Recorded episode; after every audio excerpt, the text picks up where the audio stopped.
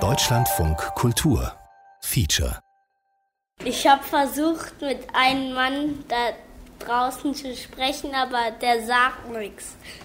Ich kam gerade von Karstadt und war äh, am Einkaufen und die Bahn war abgefahren und deswegen musste ich da warten äh, und dachte mir plötzlich, was sind das für, für Leute, die da rumstehen? Und da sah ich dann genauso einen Typ, der schaute mich an wie eine Sphinx äh, und äh, da klingelte es bei mir sofort und dachte, das muss einer sein. Ich wusste gar nicht, was ich den fragen soll. Habe ich gedacht, irgendwie so was ganz Unverbindliches, wie ähm, Entschuldigen Sie bitte, äh, können Sie mir sagen, wie spät es ist? Es passierte gar nichts. Ja, Wagner, Kriminalkommissar, Mitarbeiter einer Einsatzgruppe, die eingesetzt wurde, um den Charakter, den, das Wesen von Gruppierungen von Leuten festzustellen, die uns als Polizei beziehungsweise auch bei der Regulierung der sozialen Abläufe hier bei uns äh, merkwürdig vorkommen. Es geht dabei darum, dass es den Kollegen im Streifendienst aufgefallen ist, dass es Leute gibt auf der Straße, die sich nicht ausweisen können, die nicht sprechen wollen oder nicht sprechen können. Wir können dieses Phänomen noch nicht so richtig fassen, aber es ist mehreren Kollegen, vor allen Dingen Kollegen auf Streife aufgefallen. Ja, Polizisten haben des Öfteren festgestellt, wenn sie Verkehrskontrollen machten oder Ordnungswidrigkeiten, äh, rot über die Straße gehen oder irgendwelche anderen Sachen falsch parken, dass die Leute, über die wir heute hier reden, dass diese Leute sich völlig verweigert haben. Sie haben quasi mit dem Muster von Autisten reagiert. Sie haben keine Antworten gegeben, haben Aussagen durch Schweigen verweigert. Sie haben auch, wenn beispielsweise Vernehmungen, zeugenschaftliche Vernehmungen in Straffällen waren, äh, auch keine Auskünfte gegeben. Sie haben auch ihr Verhalten nicht erklärt. Sie waren also zusammengefasst völlig unkooperativ, äh, nicht kommunikativ.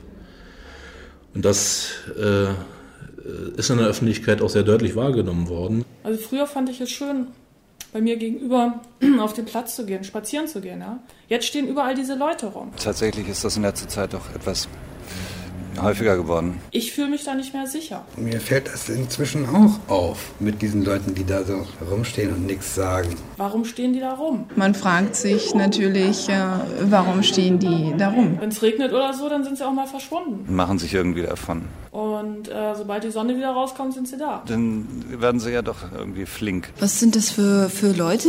Ja, fragen kann man die ja nicht. Erkennungszeichen ist eigentlich nur Brabbeln oder Sprachlosigkeit plus nicht Einordnbarkeit, nicht verortbar, ja. Die Idioten sind sehr stumm. Stumm. Also sind im Grunde nicht ansprechbar. Man stellt ihnen eine Frage und dann ähm, kommt gar nichts mehr. Also vom Hauswart, meine, dessen Schwägerin, die hatte wohl mal einen im Hinterhof.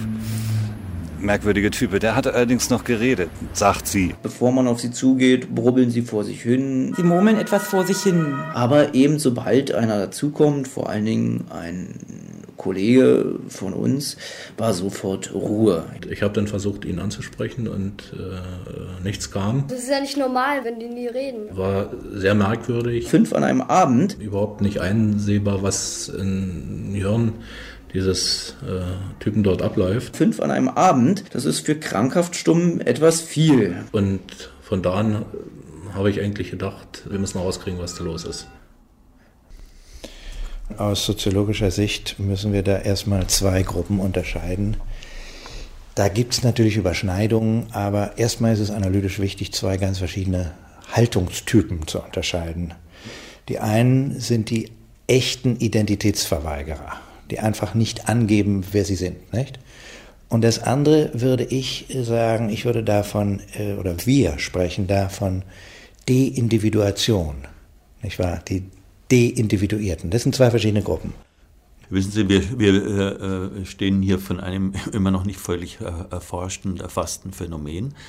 Äh, früher handelte es sich da um Einzelfälle. Man konnte das also noch unterteilen in Obdachlose, Asylbewerber, Kranke, Alte, Hilflose, Verlassene. Heute stehen wir vor einem Phänomen, das noch nicht erforscht ist, das Ausmaße ange besorgniserregende Ausmaße angenommen hat. Und um überhaupt diesem Phänomen, für das ja noch gar kein richtiger Name existiert, also sagen Sie mal äh, die hilflose Masse, ja, man könnte, man müsste überhaupt erstmal einen Begriff dafür schaffen, um überhaupt dieses, diesem Phänomen auf die Spur zu kommen. Die reden ja alle von den nicht sortierbaren. Man hört die unsortierbaren, ja. Weil sie einfach nicht zu kategorisieren sind. Wissenschaftler, also wir sortieren natürlich, wir sind natürlich auch auf Klassifikationsschemata, das ist ja klar. Und ich denke schon, dass das wichtig und auch möglich ist. So unsortierbar sind sie ja nun auch nicht. Sie sind ja meistens recht gut gekleidet. Eine ganz andere Frage ist, wie geht der Staat damit um? Der Staat will ja immer sortieren. Der muss ja auch sortieren. Das sind ja die Steuerzahler und die zahlen keine Steuern mehr, weil er hat ja gar keine Identität mehr. Nicht? Also da ist, ein, da ist ein großes Problem und von daher kommt der Ausdruck die Unsortierbaren. Ich finde den Namen also ein bisschen, bisschen äh, komisch, aber äh, was soll man da anders sagen? Sie sind halt einfach nicht einzuordnen. Also so, man kann einfach nicht sagen, das sind diese oder diese, die folgen dieser oder jener Ideologie. Autonome sind auch eine Gruppe von Leuten, die sich versuchen, außerhalb der Gesellschaft zu stellen. Aber bei diesen, sowohl bei den Punks als auch bei der autonomen Szene, gibt es an und für sich auch Zielsetzungen. Das ist, was wir bei den Unsortierbaren nicht festgestellt haben. Ist, äh, ist anders als einfach die Penner oder so. Penner sind es nicht, nee. Das ist eine völlig andere Sorte. Zumindest sind sie nicht allzu keimig angezogen, also aus der Altkleidersammlung. Aber das kriegt man erst ganz langsam mit. Sie sind erstmal äußerlich nicht zu erkennen. Sie sind dann nur am Verhalten zu erkennen, wenn man sie anspricht. Wenn man äh, in einer Ecke wohnt, wo mehrere von der Art äh, sind, dann kriegt man das langsam mit, dass das solche sind. Beim ersten Mal checkt man das gar nicht so. Was wir gar nicht wissen, ist, wo die eigentlich sonst noch auftauchen. Also wir müssen da irgendwo sich mal ablegen, wir müssen auch schlafen. Ich meine, das sind auch richtige Menschen. Ich glaube ja, dass sich da langsam etwas entwickelt, dass sie äh, doch Subzähnen ausbilden werden. Nicht? Also äh, Örtlichkeiten, wo sie sich als ein spezifisches Publikum zusammenfinden. Das müsste man sehen. Wir werden sehen, wie diese Leute ihren Lebensunterhalt äh, bestreiten. Und wir werden vor allen Dingen feststellen, ob es Verbindungen unter diesen Leuten gibt und wenn, welche Art diese Verbindungen sind. Es ist natürlich riesiger Stress, überhaupt dahinter zu steigen, aber wir müssen es halt tun. Denn das sind wir den Bürgern schuldig. Sonst kommen wir hier überhaupt nicht mehr weiter und äh, möglicherweise überrollt das uns eines Tages. Ordnung in der Öffentlichkeit ist, glaube ich, unser oberstes Gebot. Nun, das Ding ist ja, dass irgendwie alle davon betroffen sind. Man kann äh, absolut nicht einschätzen, äh, welche, welchen Anlass es eigentlich gibt, dass all diese Menschen, hallo, dass all diese Menschen äh, von demselben Phänomen betroffen sind. Wenn ich die Informationen aus unserem Computer richtig deute, haben wir alles dabei. Es gibt sie in allen Altersstufen. Die Leute sind nicht krank, die sind nicht kriminell. Das sind Männer und Frauen, die sind verschieden alt. Darunter sind junge Frauen ebenso wie ältere Männer. Kinder auch. Gelockte, Muskel, gestählte Herren. Ich glaube, es sind mehr Frauen als Männer. Also alles ist hier vertreten. Wir können das äh, nicht äh, einer spezifischen sozialen Gruppe äh, zuordnen, auch nicht statistisch rastern. Das geht nicht. Also alles ist, wie gesagt, vertreten und macht uns natürlich große Kopfschmerzen. Wer so hartnäckig schweigt, der ist in der Regel psychisch schwer krank.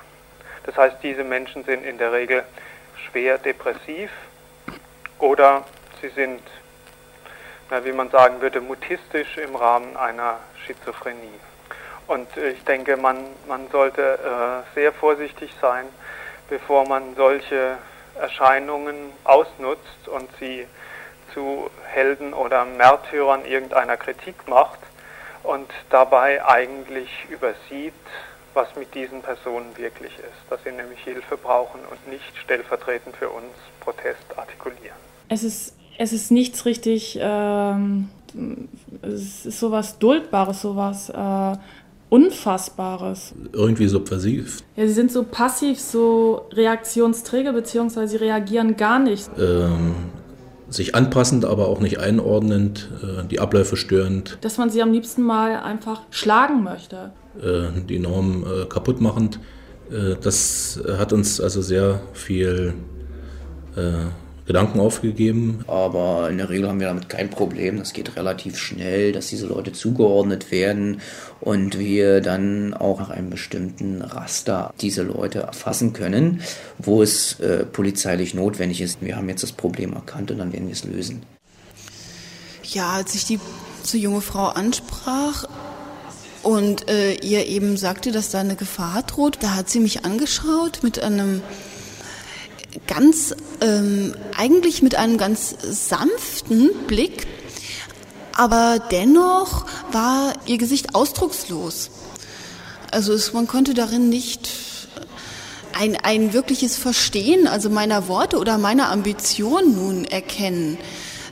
Es, es war einfach aus, ausdruckslos. Sie hat mich mit so einem, ähm, ja, mit einem, mit einem gutmütigen, ja, irgendwie beseelten Blick angeschaut, aber ähm, um den Mund herum oder sonstige Mimik war da eigentlich nicht zu erkennen. Und irgendwie hatte ich schon den Eindruck, sie ist eigentlich gar nicht richtig da. Oder sie empfindet einfach eine andere Realität als ich jetzt in dem Moment.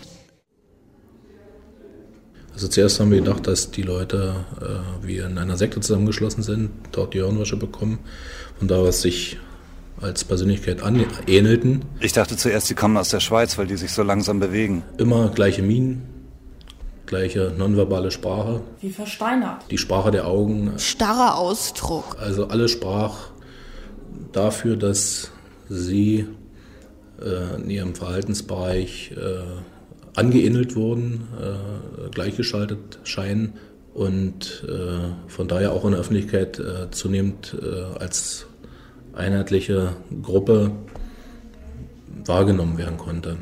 Und das hat natürlich auch Furcht ausgelöst, weil man sich das nicht erklären konnte. Weil die einen Schrecken einjagen. Weil, weil keiner irgendwie äh, äh, weiß, wo er die hinstecken soll. Ich mach mir mal eine Zigarette an. Es sind ja nicht einzelne Menschen, sondern es gibt inzwischen ziemlich viele von diesen. Man wusste nur früher nicht davon, dass es so verbreitet ist. Und es liegt auch nahe zu glauben, dass sie irgendwas miteinander zu tun haben. Ja, freilich ist es, ist es irritierend und erschreckend, dass dies nun in relativ großer Zahl zu beobachten ist. Äh, das ist sicherlich eine, eine neue Erfahrung auch für mich, der ich ja solche Patienten aus anderen Zusammenhängen gewohnt bin. Aber wenn Sie meinen, dass mich das jetzt besonders erschreckt oder furchtsam gemacht hätte, dann muss ich widersprechen. Es ist einfach so, äh, diese Menschen verhalten sich ungewohnt und das Verhalten zeugt von einer tiefen inneren Bedrängnis. Aber es ist, äh, es ist keine, äh, kein Grund zur Beunruhigung der Gesellschaft primär gegeben. Ja? Die tun uns nichts. Man kann auch einfach erstmal mit ihnen so zusammenleben. Sie sind einem ja auch egal, wenn man, solange man nichts mit ihnen zu tun hat und ich habe nichts mit ihnen zu tun. Aber man macht sich so seine Gedanken. Und wenn die zu, keiner, zu keinem Ergebnis führen, dann ähm, ist man natürlich äh, beunruhigt. Ich stehe morgens auf, wie Millionen anderer Idioten in diesem Land, um 7 Uhr und äh, ich zwinge mich zur Arbeit zu fahren, ich äh, mache meine Steuererklärung, und dann gibt es wieder äh, Leute, die, ähm, die glauben, äh, dass alles ähm, äh, gehe sie nichts an und sie könnten sich entziehen. Und äh, zugunsten dieser Leute sollen wir uns abstrampeln? Also mich regen sie nicht weiter auf. Sollen sie doch. Sollen sie doch Mund halten, bitteschön. Haben einfach keinen Bock zu quasseln.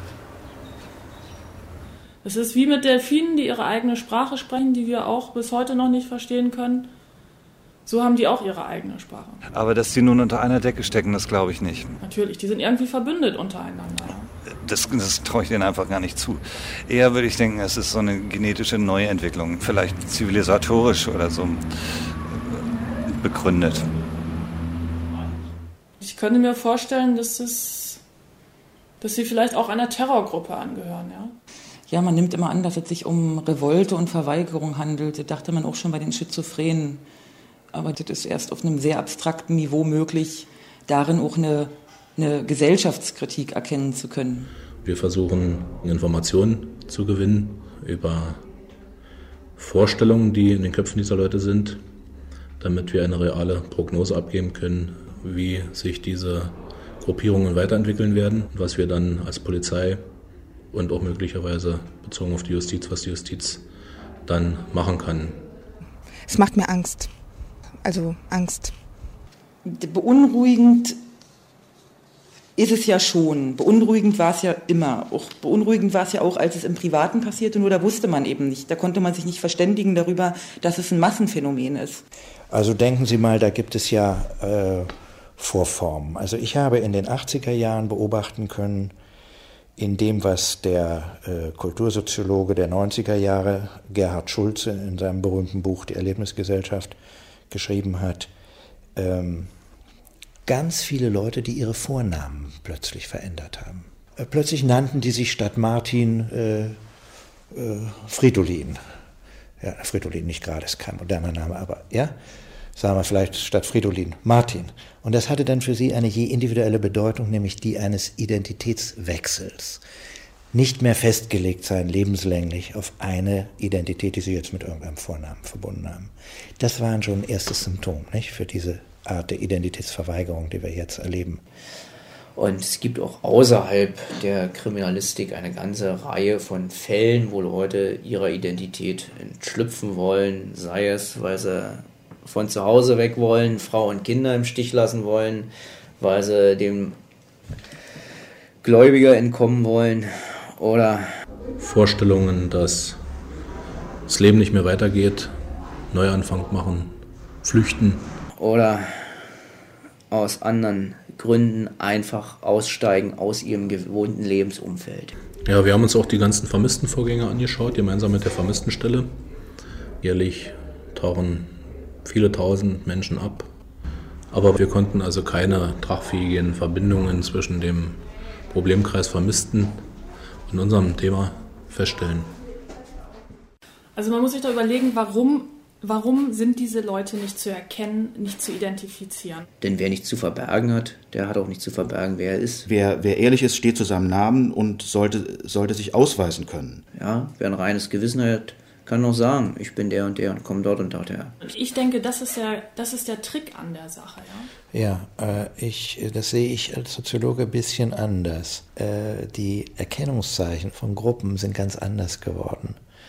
Äh, richtig ist Ihre Behauptung ohne Frage für die Deindividuierten. Die Leute glauben, unserem System entwischen zu können, indem sie nicht erkennbar sind. Ja. Aber bei den eigentlichen Rebellen sehe ich das anders. Die sind die verorten sich ja selbst, sie finden sich. Das ist die neue Situation.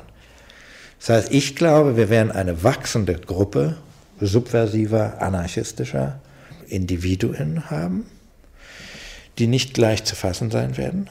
Und man weiß ja, was die anrichten können. Also das finde ich, ich sehe das übrigens gar nicht negativ, nicht? Ja, vielleicht, äh, ob das, äh, ob die vielleicht eine Droge genommen haben und gleichzeitig sehe ich auf der anderen Seite eben eine äh, beklagenswerte Gruppe der äh, Deindividuierten, die im Grunde zu so einem Halbmenschenstatus damit endgültig degradiert wird. Das ist irgendwie eine moderne Art von Sklaverei, die ich da entstehen sehe. Sehr problematisch. Äh, nur haben wir dann versucht, einige zu observieren und stellten fest, dass die gar nicht miteinander in Kontakt stehen. Das heißt also keine da sind, die nicht miteinander telefonieren, äh, auch überhaupt nirgendwo auf der Straße äh, miteinander redeten, sondern äh, ganz einfach jeder für sich seine Bahn zog. Und das hat uns natürlich total verunsichert. Wir haben sonst ja immer mit Personenzusammenschlüssen zu tun, sei es eine Einbrecherbande oder eine Geldfälschergruppe oder eine Gruppe von Bankeinbrechern, Extremisten. Aber sowas haben wir überhaupt noch nicht erlebt, dass also äh, gleiche Merkmale für Menschen auftraten, ohne dass die kommunikativ miteinander verkettet sind. Und das ist erstmal die Aufgabe, die Identität dieser Personen, die Geschichte, wo kommen sie her, wo wollen sie eventuell hin, ja, zu klären. Das ist Aufgabe der Kriminalisten und deshalb auch die Sondereinheit der Polizei. Unsere Einsatzgruppe ist keine Antiterroreinheit, die mit flinken Füßen und gezogenen Pistolen vermummt äh, in Wohnungen eindringt, um Terroristen zu fangen, sondern vor allen Dingen deswegen gegründet worden, weil analytische Arbeit zu leisten ist. Es ist für uns eine interessante Aufgabe, wo es doch äh, mehr um geistige Kleinarbeit geht. Das heißt, hier müssen soziale Prozesse angeschaut werden und deswegen gehören der Gruppe Psychologen, Soziologen, Politologen, auch Verhaltensforscher an, die versuchen dann aus der Verknüpfung von all diesen Kompetenzen zu klaren Bildern zu kommen. Naja, also aus meiner Sicht hat die Polizei mit solchen Aktionen eigentlich nichts zu tun. Das ist keine polizeiliche Aufgabe, sondern wenn überhaupt, ist es eine psychologische oder sozialarbeiterische Sache, um die es geht und da sollten nicht Polizisten in Uniform ausschwärmen. Es geht ja nicht nur immer um die Behebung von Straftaten. Es gibt ja auch andere Dinge, die die öffentliche Ordnung beeinträchtigen und äh, diese liegen auch mitunter im Vorfeld einer Straftat. Also ich kann es nur wiederholen, ein Ausschwärmen der Polizei äh, sozusagen als Kontrollmacht, äh, um diesen Menschen vorgeblich Hilfe zu bringen, das ist nichts anderes als ein Medienknüller, der genau in die Kerbe haut, wie, wie eben schon dieses griffige Wort von den Unsortierbaren. Nicht? Man muss eigentlich die Partei ergreifen dieser Menschen und für sie ist die Welt nicht sortierbar. Äh, was, was soll das heißen? Unsortierbar, ja, das sind, das sind für mich Faulenzer. Leute, die sich entziehen wollen. Dieser ganze Autismus, das ist doch irgendwie ein sich suhlen im eigenen, im, in den eigenen Wehwehchen. Ja. Den Leuten gehört mal eins vors Dach. Wissen Sie, ähm, bestimmte Leute ähm, haben in dieser ganzen Diskussion sozusagen das Recht auf Moral für sich gepachtet. Ich sehe das eher so, äh, dass wir als ganz normale soziale Wesen, äh, ich möchte gar nicht jetzt mit Aristoteles kommen, so ein Politikon, äh, dass wir Verantwortung für unsere Mitmenschen tragen.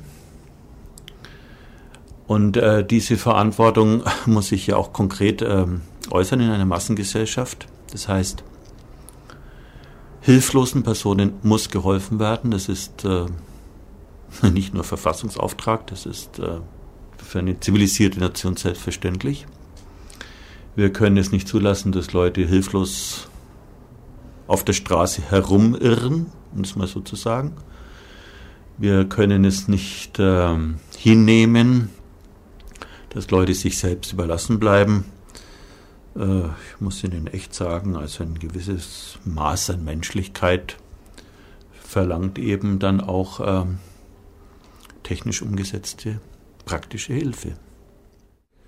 In der letzten Zeit haben wir versucht, wie wir an diese Leute rankommen und haben dann die Kollegen von der Schutzpolizei gebeten, wenn ihnen einer über den Weg läuft, also sie mal zu uns mitzubringen zur Erklärung eines Sachverhalts, damit wir uns überhaupt erstmal einen richtigen Eindruck verschaffen konnten.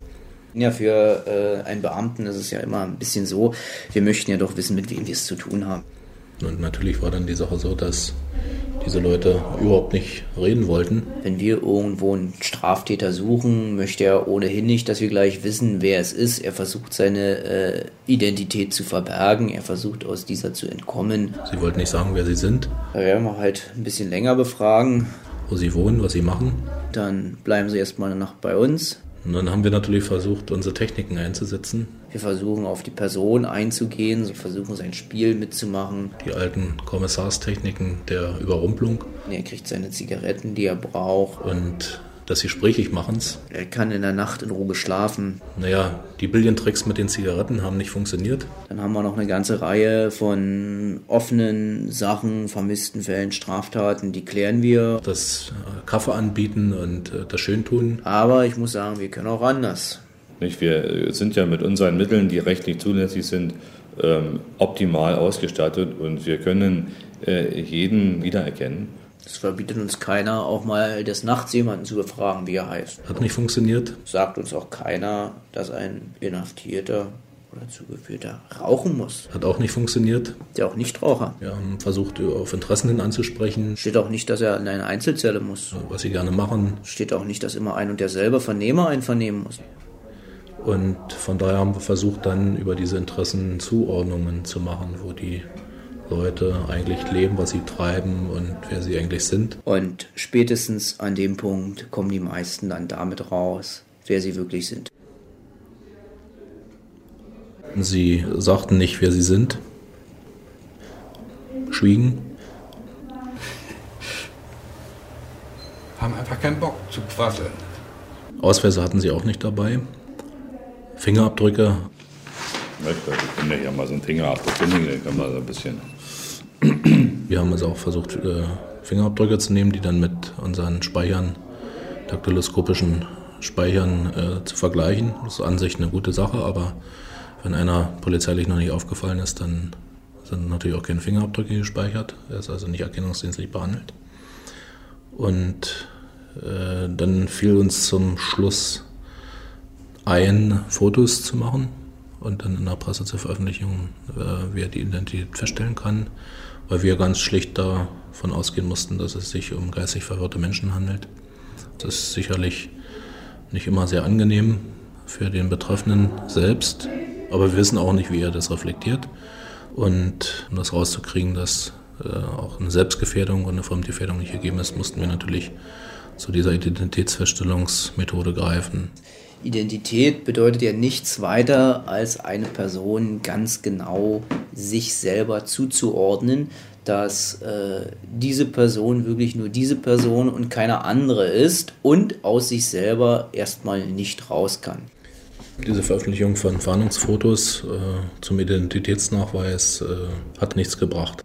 Offensichtlich äh, haben diese Leute auch zu anderen wenig Kontakt, selbst zu ihren Familien. Sie müssen ja irgendwo geboren und aufgewachsen sein, aber offensichtlich sind da Brüche vorhanden, die äh, dazu führten, dass ihre Familien sich auch nicht meldeten. Wir wissen nicht, was dort äh, vorgefallen ist. Wie gesagt, sehr schwierig die Sache, kaum Erfolg, viel Manpower reingelegt, äh, Leute bewegt, äh, Zeit gefressen und. Und es fängt an, doch auch an unseren Kräften zu zehren. Es ist ein irrsinniger Aufwand in der Kleinarbeit. Und die Frage ist, für welches Ergebnis? Wir müssen irgendwie einen anderen Weg bekommen, um äh, die Sache jetzt zu klären. Lifton äh, nennt den Moment, den modernen Menschen Protean Man. Wir sind proteische Menschen. Wir können gar nicht mehr uns selbst sein. Er spricht davon, das ist das schöne Bild. Ähm, wir gucken in unsere Identität wie in die Splitter eines zerbrochenen Spiegels. Nicht? Also wenn man sich selbst nur noch in einem zerbrochenen Spiegel erkennen kann, kann man gar keine Identität verweigern, weil man gar keine mehr hat. Das ist der billigste Trick, den ich, von dem ich jemals gehört habe. Die Leute ver verweigern einfach ihre, ihre Adresse und glauben, äh, dass dann alle äh, äh, um sie bemüht sind, dass alle um sie herumspringen. Alle Polizisten, Sanitäter, Ärzte und so weiter. Ja, du lieber Himmel, sollen wir einfach die Arbeit niederlegen und sagen, ich weiß nicht mehr, wer ich bin?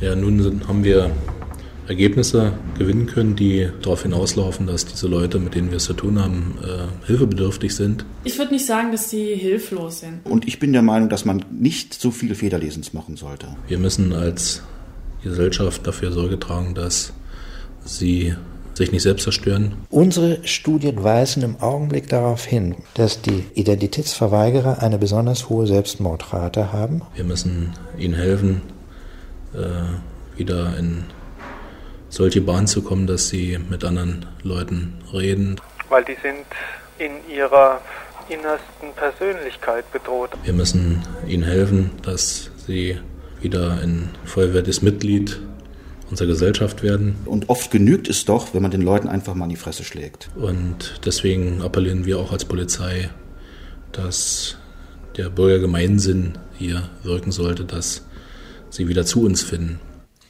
Also vielleicht kann ich in dem Zusammenhang noch auf eins hinweisen. Äh, ich weiß nicht, ob das, wie weit das schon in die Medien gedrungen, die Sie ja mit repräsentieren hier, nicht? Äh, also in internen Zirkeln der äh, Politik wird jetzt diskutiert mit diesem Problem der äh, Identitätsverweigerer und der Deindividuierten äh, so umzugehen, dass man ihnen sie praktisch dazu zwingt, ein, eines dieser nicht lösbaren Armbänder zu tragen, wie man es für Strafgefangene auf Bewährung ja hat, nicht? Wo die eingeprägt ist und ein Funkpeilorter, nicht? Sodass man also ständig sozusagen unter Kontrolle hat. Das haben die Kollegen in den USA schon etwas besser in den Griff gekriegt als wir hier. Dort ist es zum Beispiel so, dass bestimmte Bevölkerungsschichten über kleine Chips, die sie am Armband tragen, äh, gesteuert und registriert werden. Darüber erhalten ihr Geld. Dafür können sie ihr bisschen Futter kaufen, ihre Zigaretten und ihre Drogen, was die dann so brauchen. Und damit sind die immer gut registriert. Das heißt, die laufen an einer kurzen Leine, die können auch nicht ausbrechen, weil sie sind auf ihren Chip angewiesen, ansonsten haben die nichts. Es funktioniert ungefähr wie eine Funkanlage im Kleinformat, muss daher auch von der Post als Funkanlage zugelassen werden. Ähm, das Lesegerät, das man benötigt, sendet ein elektromagnetisches Feld aus, also ein Radiofeld wie ein Radiosender, sodass dann dieser Chip, der in dem äh, Transponder nennt man das, in dem Implantat enthalten ist, seine Nummer zurücksenden kann ans Lesegerät. Das ist also dieser Chip, der wird mit einer Kanüle, über diese Kanüle, hier ist der Chip drin, das ist groß wie so Reiskorn, wird es unter die Haut injiziert und dann liegt der Chip da praktisch drin. Und mit diesem Lesegerät kann man halt diesen Chip ablesen. Das ist ein bisschen weit weg noch, oder ist die Batterie alle? Zack, und da erscheint eine Nummer und diese Nummer ist bei einer zentralen Registrierung registriert und ähm, da braucht dann nur anzurufen und das abzufragen. Naja, das meinte ich eben nicht. Das ist ja, ist ja die gleiche Tendenz. Da wird nur noch rumdiskutiert, ob das also der Chip hier ist oder das Armband hier oder so. Was ich glaube, ist, dass das in erster Linie wieder die Deindividuierten treffen wird und dass man das nicht sieht, weil das soziologisch eben noch nicht wirklich unterschieden wird. Während die, Ide die Identitätsverweigerer, die werden natürlich wieder Wege finden, diesen äh, Kontrollmaßnahmen zu entgehen.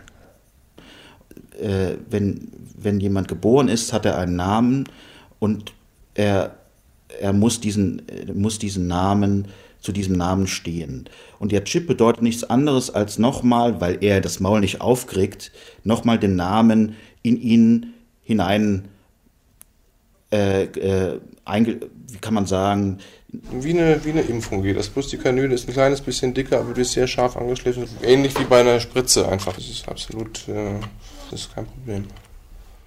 Also, dass die Unsortierbaren jetzt mit einem Chip, so wie das in der Schweinezucht üblich ist, behandelt werden sollen, das halte ich schon für eine Machenschaft, die eben, wie gesagt, mit dem wirtschaftlichen Interessen zusammenhängt, weil man wissen will, wie viele Personen in nächster Zeit irgendwie pflegebedürftig sind und was wir dafür irgendwie abzwacken müssen von den Steuern. Und äh, von daher verstehe ich das. Es ist einfach praktisch nochmal ein, ein Ausweis, der in seinen Körper gepflanzt ist. Ja, gut, das ist nichts anderes als ein Personalausweis. Das hat mit Überwachungsstaat überhaupt nichts zu tun. Das erleichtert der Polizei die Arbeit. Aber auf der anderen Seite finde ich das also absolut unverantwortlich, also jeden so derartig der Kontrolle zu unterwerfen. Also ich denke mal, dass man diese Menschen einfach als Versuchskaninchen missbraucht und ja, später sind wir dann alle dran. Ich frage mich, was dieses Gejaule soll. Das ist kein großer Schmerz. Die Leute äh, kriegen hier einen äh, Chip in den Arm gejagt und damit ist Schluss. Und dann haben sie doch einiges, äh, sind sie einiges ledig an, an Pflichten. Also wer sich, wer sich das noch nicht mal gefallen lässt, der gehört doch gar nicht hier dazu, zu unserer Gesellschaft. Das soll woanders hingehen. Also, also irgendwo eine Sicherheit muss man ja mal einbauen, um diesen Leuten endlich mal beizukommen. Das ist die einzige Möglichkeit. Sicherlich, ob das gut oder schlecht ist, ich weiß es nicht, ich habe keine Ahnung, aber ich denke schon, dass das irgendwie ganz positiv ist. Ja, diese Leute tragen ja nun kein Keinsmal auf der Stirn, dass man sie erkennt. Aus dem Grunde plädieren wir eindeutig dafür, dass sie erkennbar werden, damit äh, sie auch jederzeit durch die Ämter, durch die Polizei oder durch die sozialen Dienste ansprechbar werden. Das Recht auf Hilfe ist ihnen quasi implantiert. Das heißt, dieses Recht kann ihnen niemand nehmen. Also in betrügerischer Absicht oder was auch immer, ja, kann man äh, dieses Implantat wieder entfernen. Dazu ist aber eine relativ aufwendige Operation nötig, wenn man das Implantat wieder rausnimmt. Sie kriegen ihre Hilfe, die ihnen auch zusteht, aber die Gefahr, dass sie sich zweimal äh, bestimmte Hilfen zukommen lassen, die ist einfach gebannt. Das heißt also, das, was wir damals mit den Ossis hatten, die sich zweimal äh, das Begrüßungsgeld abgeholt haben und alles äh, auf Kosten des Steuerzahlers, die ist einfach gebannt. Und ich glaube, dass den Menschen mehr gedient ist, wenn man sie erst einmal so in ihrer Bedrängnis annehmen kann, wie sie sind und sie eben ihre Kreise ziehen lässt, denn sie können niemandem Hilfe mit Gewalt aufzwingen. Ja, wir kriegen ja häufig Vorwürfe, dass wir versuchen würden, diese Leute mit Repression zu überziehen.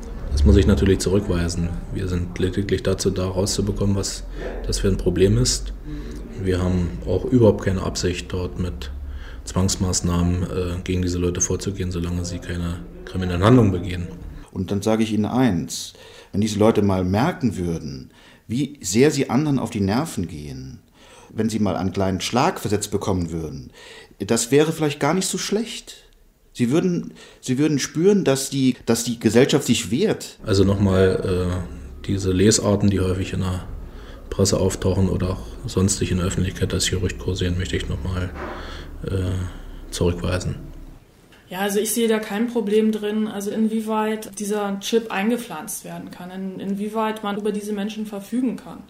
Es wird auch nicht gemacht, um sie dadurch äh, äh, krank zu machen oder zu verletzen, sondern um ihnen auf die Spur zu kommen. Auch hat man zum Beispiel untersucht, ob äh, Herzschrittmacher beeinflusst werden, denn die sind ja relativ sensibel, wie Sie vielleicht von diesen Durchgangskontrollen am äh, Flughafen wissen, wenn man da durch so ein elektromagnetisches Tor durchgeht, das eigentlich nach dem gleichen Prinzip funktioniert, kann das schon mal den Herzschrittmacher außer Takt bringen. Das ist bei dieser Anlage also auch nicht zu befürchten. Nein, nein, es Allergische wird, wird gut vertragen. Also wir haben da bis jetzt nur gute Erfahrungen mitgemacht. Es gibt da eigentlich keinen, äh, nee, keine, keine Sache, die mir jetzt einfallen würde. Vielleicht, wenn man in der Literatur forschen würde, würde man vielleicht was finden. Aber mir spontan fällt mir jetzt eigentlich keine Gegenanzeige oder Nebenwirkung ein. Dinger wandern manchmal ein bisschen unter der Haut, dass man sie hier am Hals implantiert und dann findet man sie nachher hinten wieder. Also das ist ja nicht so relevant. Mhm. Gut, zur Krankenbehandlung oder so mag das alles ganz sinnvoll sein. Aber mh, ich glaube nicht, dass es so weit kommen wird, dass man alle Menschen einem solchen äh, Verfahren unterwerfen wird. Jedenfalls meine ich, sollten wir uns dagegen zur Wehr setzen.